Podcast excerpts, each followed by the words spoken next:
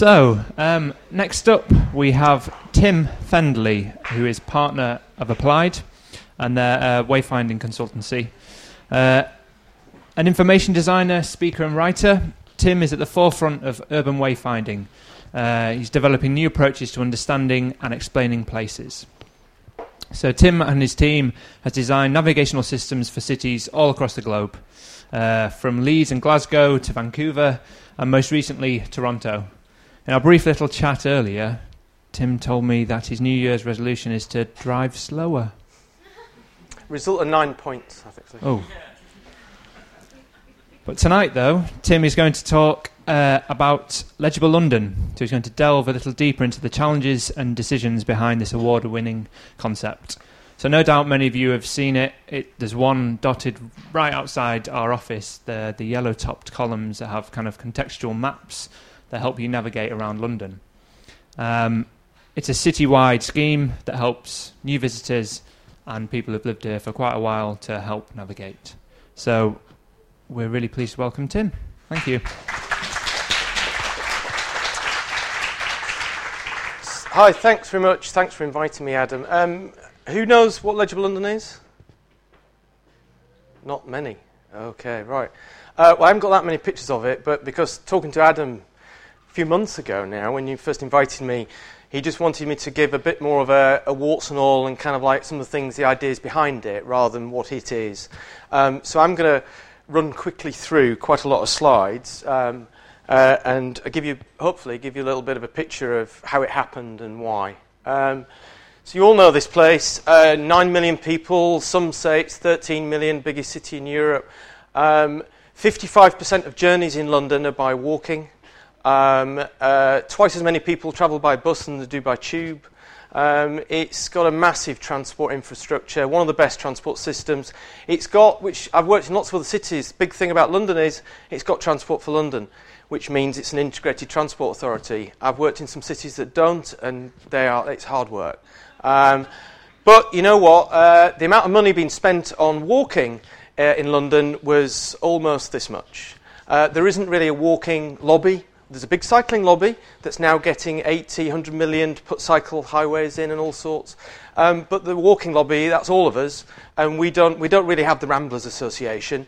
Um, and uh, and yet, all the work that we did pointed out that there's a lot of people really don't know where they're going. Um, so, starting, I'm not going to talk really about how the project happened. Please ask me later. I'll bore you. Um, But it, our question was kind of like, how often is this thing happening? We've got thirty-five million visitors to London. Um, uh, we've got, all of us think we know London, and there's all sorts of areas that you don't know very well, um, I would hazard a guess. Uh, things, what's happening here? How is that, how is that chap on the uh, on the right telling the other guy where to go? That we, We've always been interested in that little conversation. How is that explained? Because obviously a city's going to be better if that actually results. You know, what it'll end up as, it'll start with, well, you know, you want to go down there, and then the guy on the right will be thinking, well, what does this guy know? He doesn't look like he's from round here. Um, by the traffic lights, what are those? Uh, oh, my God, just go and ask somebody else. There's a policeman. Um, so you reduce as you uh, as you realise people can't understand the addressing language that you want to use. One of my favourite shots, this guy really doesn't look confident about which way he's going. Um, how many times is this happening? Uh, I mean, we just went around and quite illegally photographed people doing things, photographing a woman who went round some railings to stop a cab um, on Piccadilly Circus, uh, quite a dangerous way, uh, to, to actually ask the cab driver where something was, not to get in the cab. Cab stopped thinking he had a ride, he didn't, he was quite pissed off, he did tell her where it was. Um, so, and one of the observations that we had um, was that, well, with wayfinding, kind of like, how do I describe this? Another thing that we did is we did a lot of talking to different people in London. We found a, there's a lot of, at the time, it was Ken. Um, so I haven't said, going back, it's all started ten years ago. Uh, it was Ken Livingstone. And there's a lot of work. Remember the one hundred best places in London? one hundred um, he was investing in Trafalgar Square and Westminster Square. Trafalgar Square was one that got done by Foster's, and they turned the top bit pedestrian. And, and uh, Westminster Square was supposed to do the same. Um, there's a lot of effort into this urban design. Urban design over the last twenty years has really grown as a profession and as understood. It's something cities have got to invest in. And urban design's kind of con- um, concerned with the space between the buildings. Architects have been bothered about the bricks. And, and urban design really concentrates in, sp- in that space. And the area that we've been interested in is kind of like the space between people's ears. What are they thinking? What are they knowing? What are they perceiving? How are they understanding? Uh, and the other um, starting point from doing a lot of work in interaction design and, and product design is we're kind of still people one point oh, aren't we? We haven't really changed that much. Every... All the new people that we've got are kind of very similar to us. We're very much built on our instincts, and we're very, very much, the way in which we work things out, the brain is evolving very slowly. Obviously, people like Ray Kurzweil will argue with you that we're now androids, that our mobile phone, it makes us an android. We are connected to it. Ever forgotten your phone recently? You feel like somebody's chopped your arm off. Uh, so we are becoming androids, the ability to know everything in the world just by reaching into your pocket. Uh, so that is an addendum to this rule. Um, so our starting point was how, I mean, there's lots of things that you can take from that, and our starting point was, was well, how do we get about? How do we allow people to experience the city better? And we started looking at different people, and this was really, we started by thinking, what are all the different types of journeys? We got to about fifty and realised loads more, that isn't going to go anywhere. And really we came down to, Uh, it was about really mindsets. So you've got striders and you've got strollers. You know, when you're a strider, you're getting here tonight, you've got to be here at six thirty or whatever. Then you're a, you're a stroller, you're wandering around with your family, and then somebody needs a toilet, you become a strider. And these mindsets. And then you know areas or you don't. And we kind of like thought we need something that can help, because this, these four mindsets kind of capture everybody. Um, and, and that's kind of like how a strider does getting around. A strider at the top kind of works out forms of transport they're going to take and junctions jumping onto it. Big problem we found in London from all our research, a big gap in the last mile. T F L gets you to the bus stop brilliantly, gets you to the tube station, uh, maybe to the car park. Um, but as soon as you get out the bus, out the bus, off the bus, out the tube station, where the hell do you go? Especially, I found that acute in New York where I would come up and it would be a junction and I didn't know which way. Um, which in all the research we did there, that is a, very, is a problem. Um, a stroller at the bottom, a bit more like a stone in the pond, uh, where you're kind of heading in a direction, but you're willing to go off-piste. And what you're very much doing when you're strolling is you're using, we're sight creatures. What, we, what we're doing is we're looking for which is the least resistance or the most interesting or the safest route. That, ain't, that looks interesting down there, let's wander down there. And so therefore the, it's the view Um, that has a really big effect on being able to wander to make a city um, legible. One of the reasons why Oxford Street is so strong as a shopping street is because it's one of London's straight streets. Actually, it's not quite straight, but there we go. Um, another thing that we do when we're getting around um, is, uh, you all know these places, I bet. I mean, I do this abroad, nearly everybody who's ever been to London can tell me that's Piccadilly Circus. So I'll come back to that. But we use landmarks, we use things in the sky, we use places that are really have got character, uh, we use uh, large features like the river. You know, you're not going to get that loss wandering up and down the river. Um, and this is, again, back to People one point oh, it's kind of like how we would have navigated past the hill, you know, round the corner, uh, round the round the other hill to the Norley Wood, and, and things like this. It would be features in the landscape and uh, that your brain will have worked out, and I'll I'll come on to a little bit more of that. The third thing is, well, how do we start to provide information to this? And we realised that in all the research we did is that we're getting information from all sorts of sources. So here's an example of a journey, and you are picking up language of how to get somewhere to your final result. And nobody, all these are from different people. Some of them are connected, but you know it's not going to be realistic to try and connect them. And our view, our hypothesis was that these kind of need to, the more that these can fit together, the better the city is going to be in explaining how to get around, how to get your information. Because one thing can't do it, do do all of it. We also looked, uh, we went around and just thought, in that last mile, in that gap, what are the the uh, What, what help is there? And we're focused on the pedestrian at this point, not the cyclist, but focused on the pedestrian. So this is this was a, a little quick audit from just the congestion charge zone, the original one. We found thirty-two different sign systems for pedestrians. Um, Since we've done it, we've found eight more. Um, we think in London there's over two hundred. Uh, our hypothesis was this is thirty-one too many. Um, you've got one road sign system, really. You know, people don't change it. Have you ever gone on the the uh, uh, motorway service stations where it's not British road standard? I, I really annoyed. Those signs are terrible because they're different. Anyway, um, but the thing is, some use maps, some guide, some point, some on the ground, some high. Uh, they're just all graphically they're all different. Okay, but you know how do they how do they work? Um, we looked at one feature, just the feature of distance, and uh, up in Covent Garden at the time, it's gone now. Uh, you've got uh, measurement. Measurement using measurement is minutes. Uh, over here, you've got a quarter. Now, in most of Europe, an em is a metre, so that's not very far away. Um, you've got, obviously, two hundred twenty-five metres. That's obviously been put up by an engineer who measured it. Um, do you really care? two hundred, three hundred, do you care? You know, it's kind of down, it's close. Uh, and then my favourite, twenty-four hours or two hundred ten yards, whichever's, whichever's quickest. Um, But the point is, the point is, you're wandering around and like all these different languages, and all the research that we had showed us that everybody walking around, all this money that was being spent was being used, was being seen two point seven percent of the time.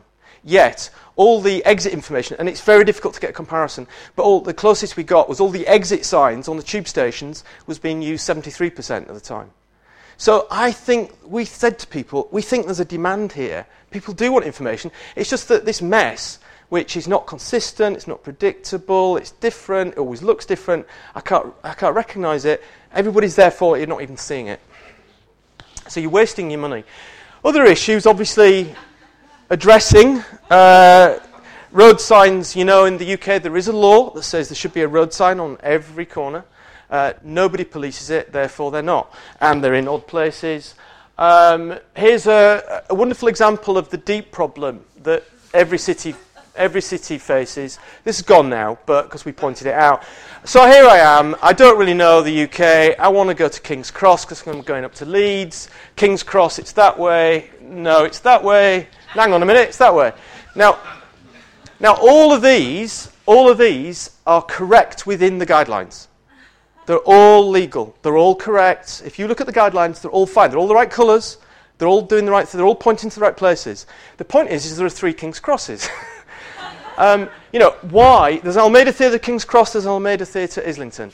Why, when you're in King's Cross, do you need to point out that it's the King's Cross one? Because you can't really walk to the to Islington one from here. You know, you just need Almeida Theatre. The point is that what's going on here is organisational ad hoc. There isn't an organising body. There isn't somebody saying, this is actually a communication to that visitor, that traveller. It's actually, every, all these are different projects, and they've all put signs up without really looking at what else is there. And because there's no guidelines, really, about what goes up, there's a guideline about what typeface it should be, what colour it should be, but not what it says. And that's that's a failure, in, in, in our view. So we pointed this out, and then these people took him down. Um, I mean, people can change the meaning of things. Um, this was in Milton Keynes. Promise you we didn't do that one. Um, this one, I mean, it's simple things. Design isn't great here. Driving along, it looks like, you know, you'd think Piccadilly is straight up and spelt wrong. Um, uh, quaint London, we actually looked at all the road signs and we said, how much is it to go and put all the road signs on the street corners? We kind of actually thought, we don't really want to change this. Because at one point it was like, why don't we just put loads of information on all the street corners, you know, like the American ones? Because there's a real strong legal requirement in the U S to put a street name. That's why they're everywhere. But they're really a bit cheap and nasty. And the U K, of London, is just full of our history. Americans would call it quaint. But um, this one, a favourite, skating or cycling? No. Um, You can see somebody was, what, I'm, what I was trying to point out is people are trying to do good things. So obviously we're thinking about somebody's going along fast, let's progressively give them the message. Another one, this is three metres high and it's a pedestrian sign. Um, but look how much money they've spent on it. That's metal, that's been crafted. Think you all put projects like this together. How much has been cared about all of that detail that's three metres up there and I can't read it? Um, that was we, we met the people who commissioned that, and they didn't like us from there. Um, T F L, one of my favourites in Korea.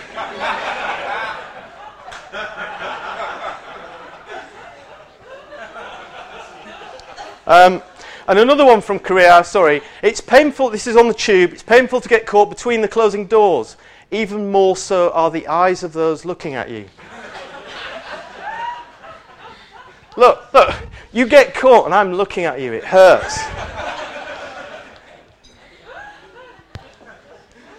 I've got to say I don't understand the Koreans. Um, and in America, they do it slightly differently. Uh, seen a wonderful video today, I've just tweeted it, about uh, somebody who's looking at one of these signs, trying to work out what the hell's going on. Same problem as the King's Cross. They're all probably correct, but nobody's worked out how does it make sense? How does it fit together? Sorry to be serious. Um, this was in the, uh, the, the problem if you use a translation machine. Uh, that was at the Beijing Olympics. Uh, and this is the Irish way of doing it. Um, The serious point here is that uh, you've always got to look at these things in context. So this is in a, in a, in a village, which is a major junction in De- near Derry, and there's a road here, it's a T-junction, and there's a main road here. How many people are in their car, drive up to this junction, and are staring at this, thinking which, go with, which way to go with people hooting behind them? And the important sign is that one. That's the A road. So, I mean, again, this is, you wouldn't want to change this, would you? It's a beautiful picture. But it, it's not really, there's no hierarchy, there's no structure to it. There's, you look at our road sign system in the U K, which is falling apart. But the, the, the, the guys who designed that, Jock Kinnear and Margaret Calvert, built a really strong hierarchical structure where different places, different destinations had different hierarchies, and it was it was it was groundbreaking. A lot of our work in Legible London was based on some original documents that we got from Jock Kinnear and Margaret Calvert of their work, uh, and it's and I promise you it's falling apart, and we've got to hassle Department of Transport to sort it out. So serious point, another thing that we all use in London, uh, and we actually did a study, Leicester Square, we found forty-five percent of people who were using a map were using this to walk around with. And for getting around London, it's brilliant, right? Yeah? Everybody comes to London, gets this map, but to walk around with it, it's it's maps have got, a, you know, maps are like anything. They've got, a, or think, they've, got ans- they've got things that they can answer, and to walk with it is not a question, this map. It's not a map, it's a diagram. But it can't answer that. Um, so, but what we realised, the other thing that we realised, and we pointed out to everybody, is that again there's a demand. Everybody's got this, and that people are overusing it because there's something that they haven't got. There's a, there's a, there's a gap. So they're misusing something that they trust. They trust from one use, and they're applying it to a use that they want. So it, that's really understandable. But again, I mean, it was all hypothesis. This was quite difficult to try and tell some of the powers that be in the city that we've got something missing here.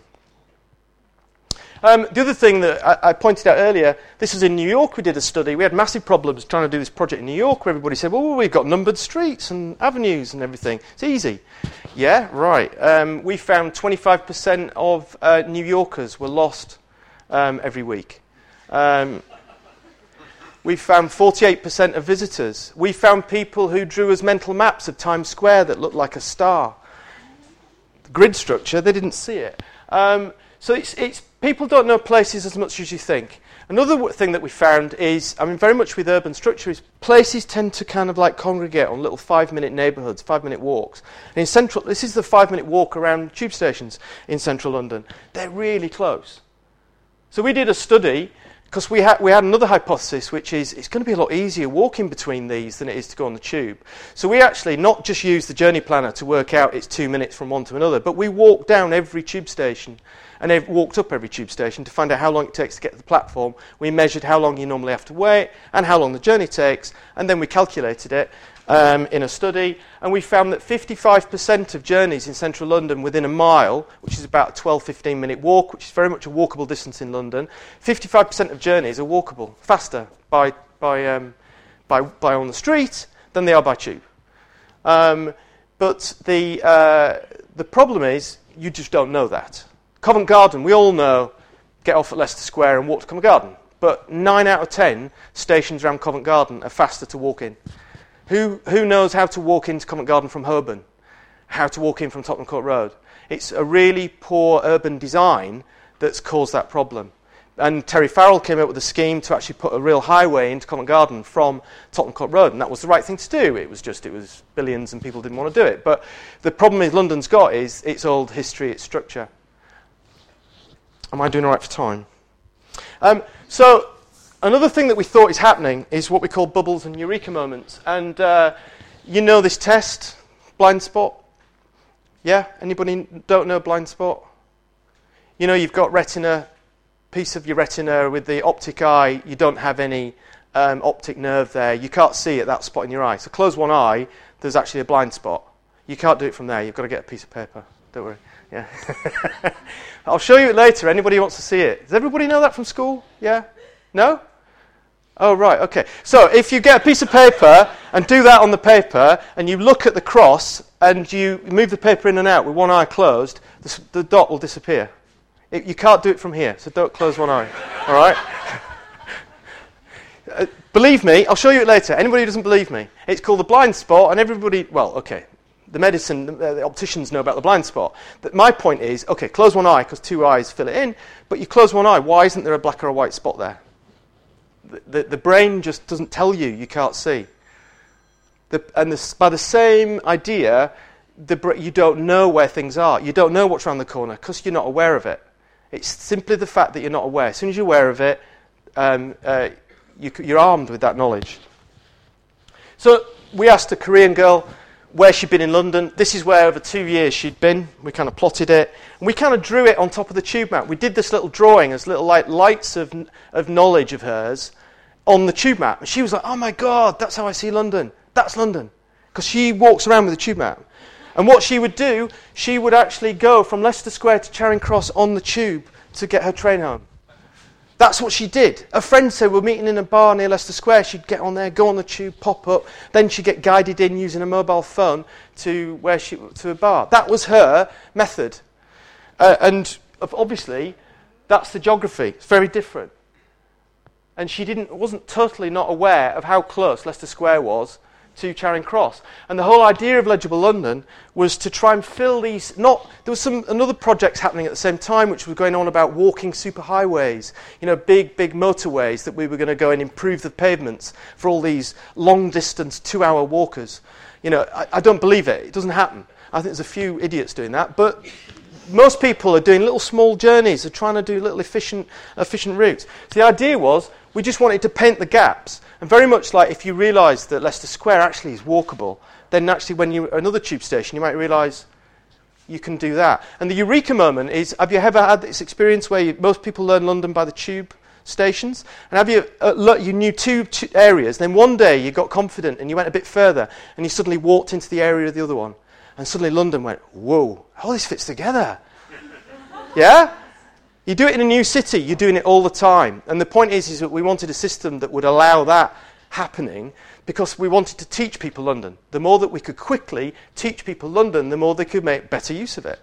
And then they, they would, wouldn't need information as much, which is actually what you want. We're not trying to produce a system that what people are looking at and using all the time. We want to try and get redundancy in there. And how do they know where things are? It's often, again, back to landmarks. That's what we found as important. People very rarely told us how to get somewhere using a street name. Maybe some of the big ones. But they would invariably say, well, keep going till Selfridges and it's it's beyond. You know, that's the kind of language they used. Uh, how does this all happen? It's, it all happens in the uh, hippocampus area of the brain because it looks like a little horse or whatever. It's an area, I think Cambridge University did a study that um, for cab drivers, black cab drivers, is enlarged. So it's your place memory. So what happens is a cell... When I showed you Piccadilly, a picture of Piccadilly Circus, your your place cell of Piccadilly Circus went, hey, that's me. Um, it's called Piccadilly.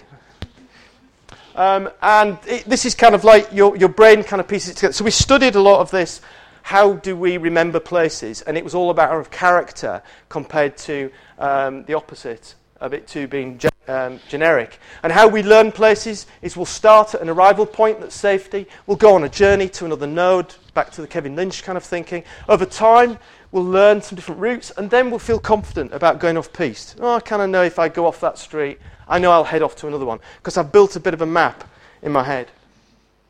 And how do we find out about that? Well, we asked lots of people. We've got actually a map of London, of mental maps. So this is basically just asking people, draw us a map. You know, all sorts of, obviously this person's an architect or an urban designer. Uh, this person drew Fleet Street. This one is, the, I always put this one up because we always said people never use street names. Yeah, we're wrong.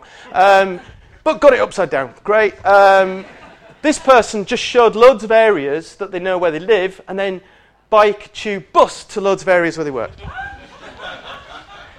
This person hasn't got a clue. That's all wrong. Uh, but you start to see how they see London. You're sort of like, whoa, God, this is really, they really don't understand some of the structures. And you're all quite knowledgeable about London, so you've got to remember the thirty-five million and all the people who come here for the first time. Um, so one, okay, into what do we do about it? One thing we realised is that villages and areas, these five-minute neighbourhoods, have got names. They've got they've got character, and we actually looked and we asked all the London authorities and nobody was agreeing. These, nobody was deciding these names. Mayfair was called Mayfair because somebody put it on a map now. Nobody's actually responsible for it, not like the street names. So we said, well, actually, th- we think the mayor, somebody, should be responsible for what these names are and how we use them. Because, again, back to that seamless strip, how do we get everybody using the same name? That's going to help.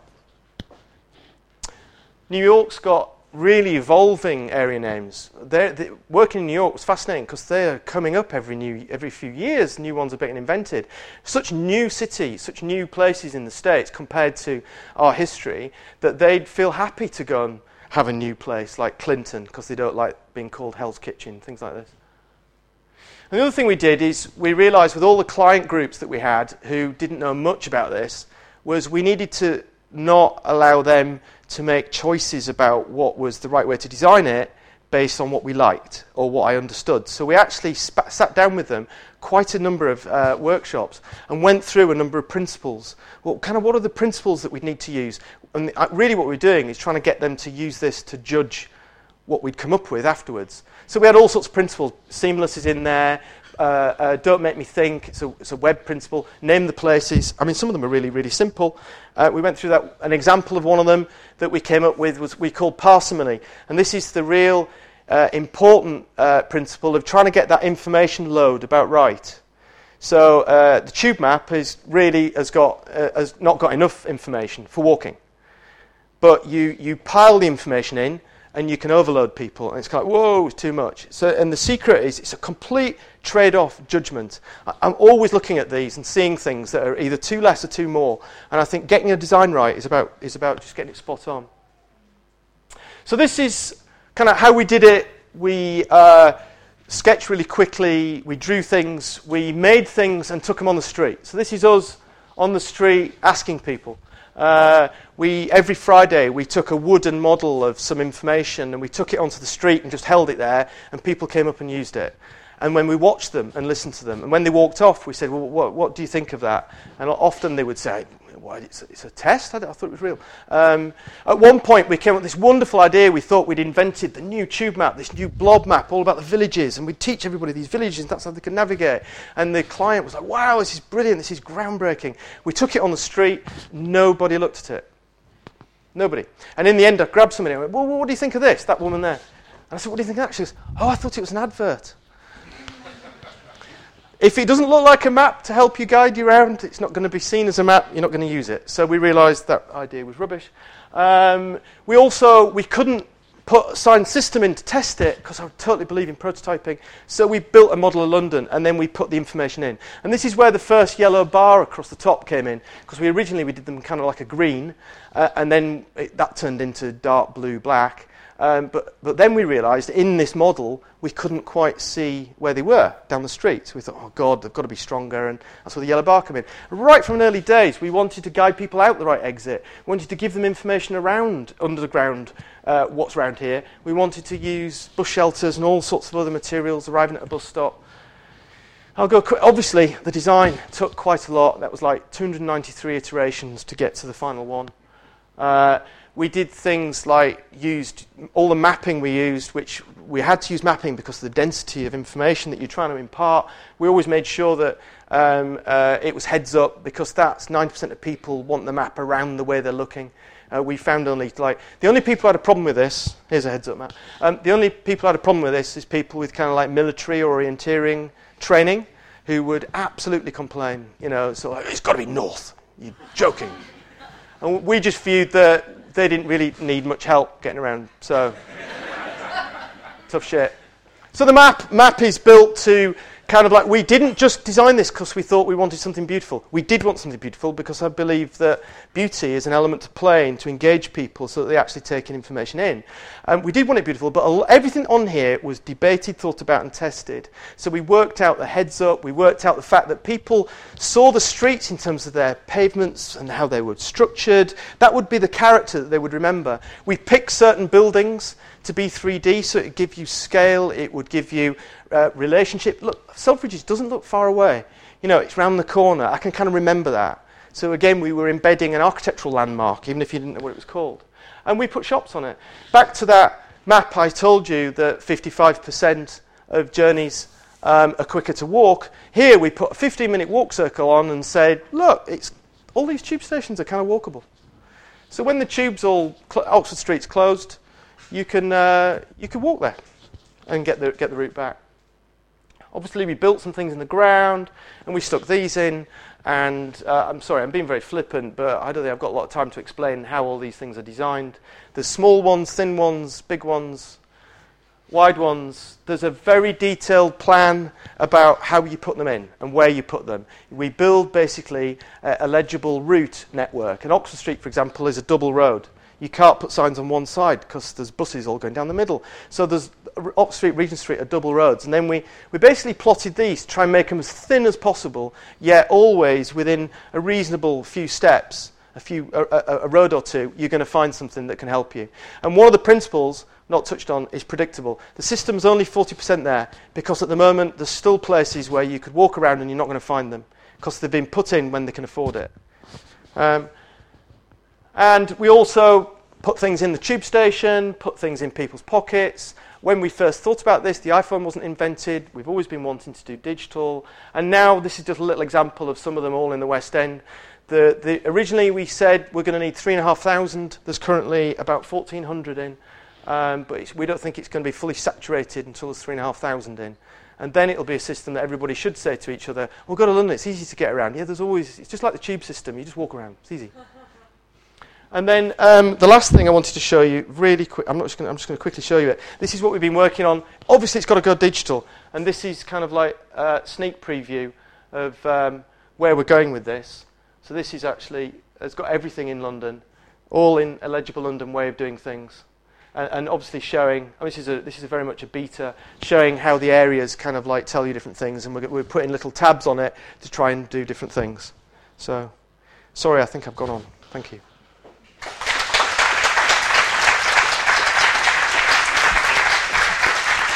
Wow, thank you for that, Tim. Hard, hard to do in twenty minutes. That was sorry. A whirlwind. Um, I mean, the stuff that kind of stuck out for me was definitely the use of landmarks for familiarity, just to help anyone get around a city.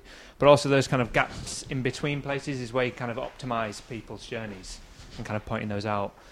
But it'd be great to open up questions to the floor. So we have Heather, who will be knocking around with a mic. So please put your hand up if you have a question. Hi. Um, I really enjoyed that, uh, and I'm just curious to think, uh, to ask you what you think about apps like Citymapper, for example, uh, because since I've started using it, I've found that I walk a lot more just because I'm aware of how to walk around it. Um, like even yesterday, I got lost because like Citymapper died, and I had to get a bus because I couldn't walk anymore. But you know, just how actually something digital makes you do something physical more, such as walking instead of getting the bus and the tube. So I'm just interested in your opinion. I think they're all, um, I think they're all great. And Google Maps came, really came to life after we'd started this. But we were kind of saying it's got to be. I think it's it's always the mix. It's kind of like people are using sat nav, but they're learning less about where they're going. Uh, I don't use sat nav. I like getting a map and learning about it. But I'm maybe now old-fashioned. But I like to know about where I'm going through. But you know what? Even people with sat nav want to see the road sign that guarantees that they're going the right way, because uh, sat-nav, you know, you all know that people drive off cliffs following sat-nav, so go down one-way streets. So digital is a completely untrusted medium, really, uh, at the moment, whereas signs, always right, isn't it? So embrace it. I think it's great. Sure, Alex. Uh, it was really, really great. Um, you've done a lot of like uh, research in, in other countries and everything. Do you think culturally people have consistent ways that they look for direction, or do you think that, especially with like thirty-five million people coming to London, everyone sort of approaching it in a different way? Are there cultural consistencies, or is it all sort of all over the place? Uh, that's a really good question. Uh, how long have you got? Uh, quick answer is it's a bit of both. Um, I think there's some fundamental ways in which we're, all, we're sight creatures, and what we're willing to do is based on our perception of ease and need and safety and all these these features, and I think that's pretty consistent. But then everybody comes with their cultural background of how their own city and their country works. So the Americans are completely confused by the fact that our roads' names change, even though the road's straight. So Oxford Street's got like five names all the way down it. Bayswater Road, and then New Oxford Street and Holborn, you know, and the Americans are like, bloody hell, that's ridiculous. I don't say bloody hell, that's English, but jeez, that's wrong. And uh, but in, and in the States, you find a road that's that long, and you're looking for, I want number one thousand three hundred sixty-three, and I go, it's the other end of town, you know. So that's our cultural differences. I mean, in Seoul, have you ever tried finding an address in Seoul? Well, they number places by when the thing was built. So number one, number three hundred sixty-three, number seventy-two, in a big square mile. Bonkers. And they're trying to, uh, Japan, uh, Tokyo's the same, and they're changing it into an addressing system that might help you find things. But so I think it's, uh, and it's it, it is re- a real mix. It's there's some fundamentals, but people do bring that, and you need a system that's going to handle everybody, don't you? Uh, but the thing is, what people are trying to do is they're trying to learn how does this city work, and if you can teach them quick. So one of our solutions in New York was to give people a little. We found New Yorkers have got five or six little secrets about how they do New York, like they do di- they do zigzags. Now they're walking on the blocks, and then they get a red light. So they go, oh, we'll go that way, because I know I'm going to head that way. So then they go across, and then they, they can keep going, you know. And we call it the New York zigzag. And they didn't realise they did it. And when we followed them, we said, what are you doing? And we said, well, why don't we just try and tell new visitors that's what you do? That's how you try it. So things like that. Uh, hi, my name's Aileen. Um, just when we were mentioning about um, digital apps helping people find their way around cities, do you think that navigation itself in cities will become digitalised? So therefore, when you go around, different people from different countries will be able to interact with it in their own languages? Or do you think that that's um, a bit far-fetched? And uh, I think back to that previous question in a way. I think it isn't far-fetched. I think everything will, in the end, be translated into your own language. The only problem with it in, in a city is the the language that's physically out there is in English. And anybody learning it, there's no point in translating it into Japanese because I'm not going to recognise it. When I went to Japan, um, first time, I stayed at a friend's flat, and uh, I went out with the client on one of those drinking things, and... Uh, And uh, and I thought I'll be really bloody clever. On the back of my business card, I walked out and I drew the street name. Yeah, I just copied it perfectly. Pocket. Went out late at night, got in a taxi. You know they don't speak English. And I went, take me there, take me there. And he was like, oh, I can't, can't, whatever. I wasn't saying can't, but uh, and then in the eventually he, he got one of those phones and phoned the tourist people, who then a woman and speaks for you, whatever. And he said, the thing on your card says one-way street. So I needed it translated back.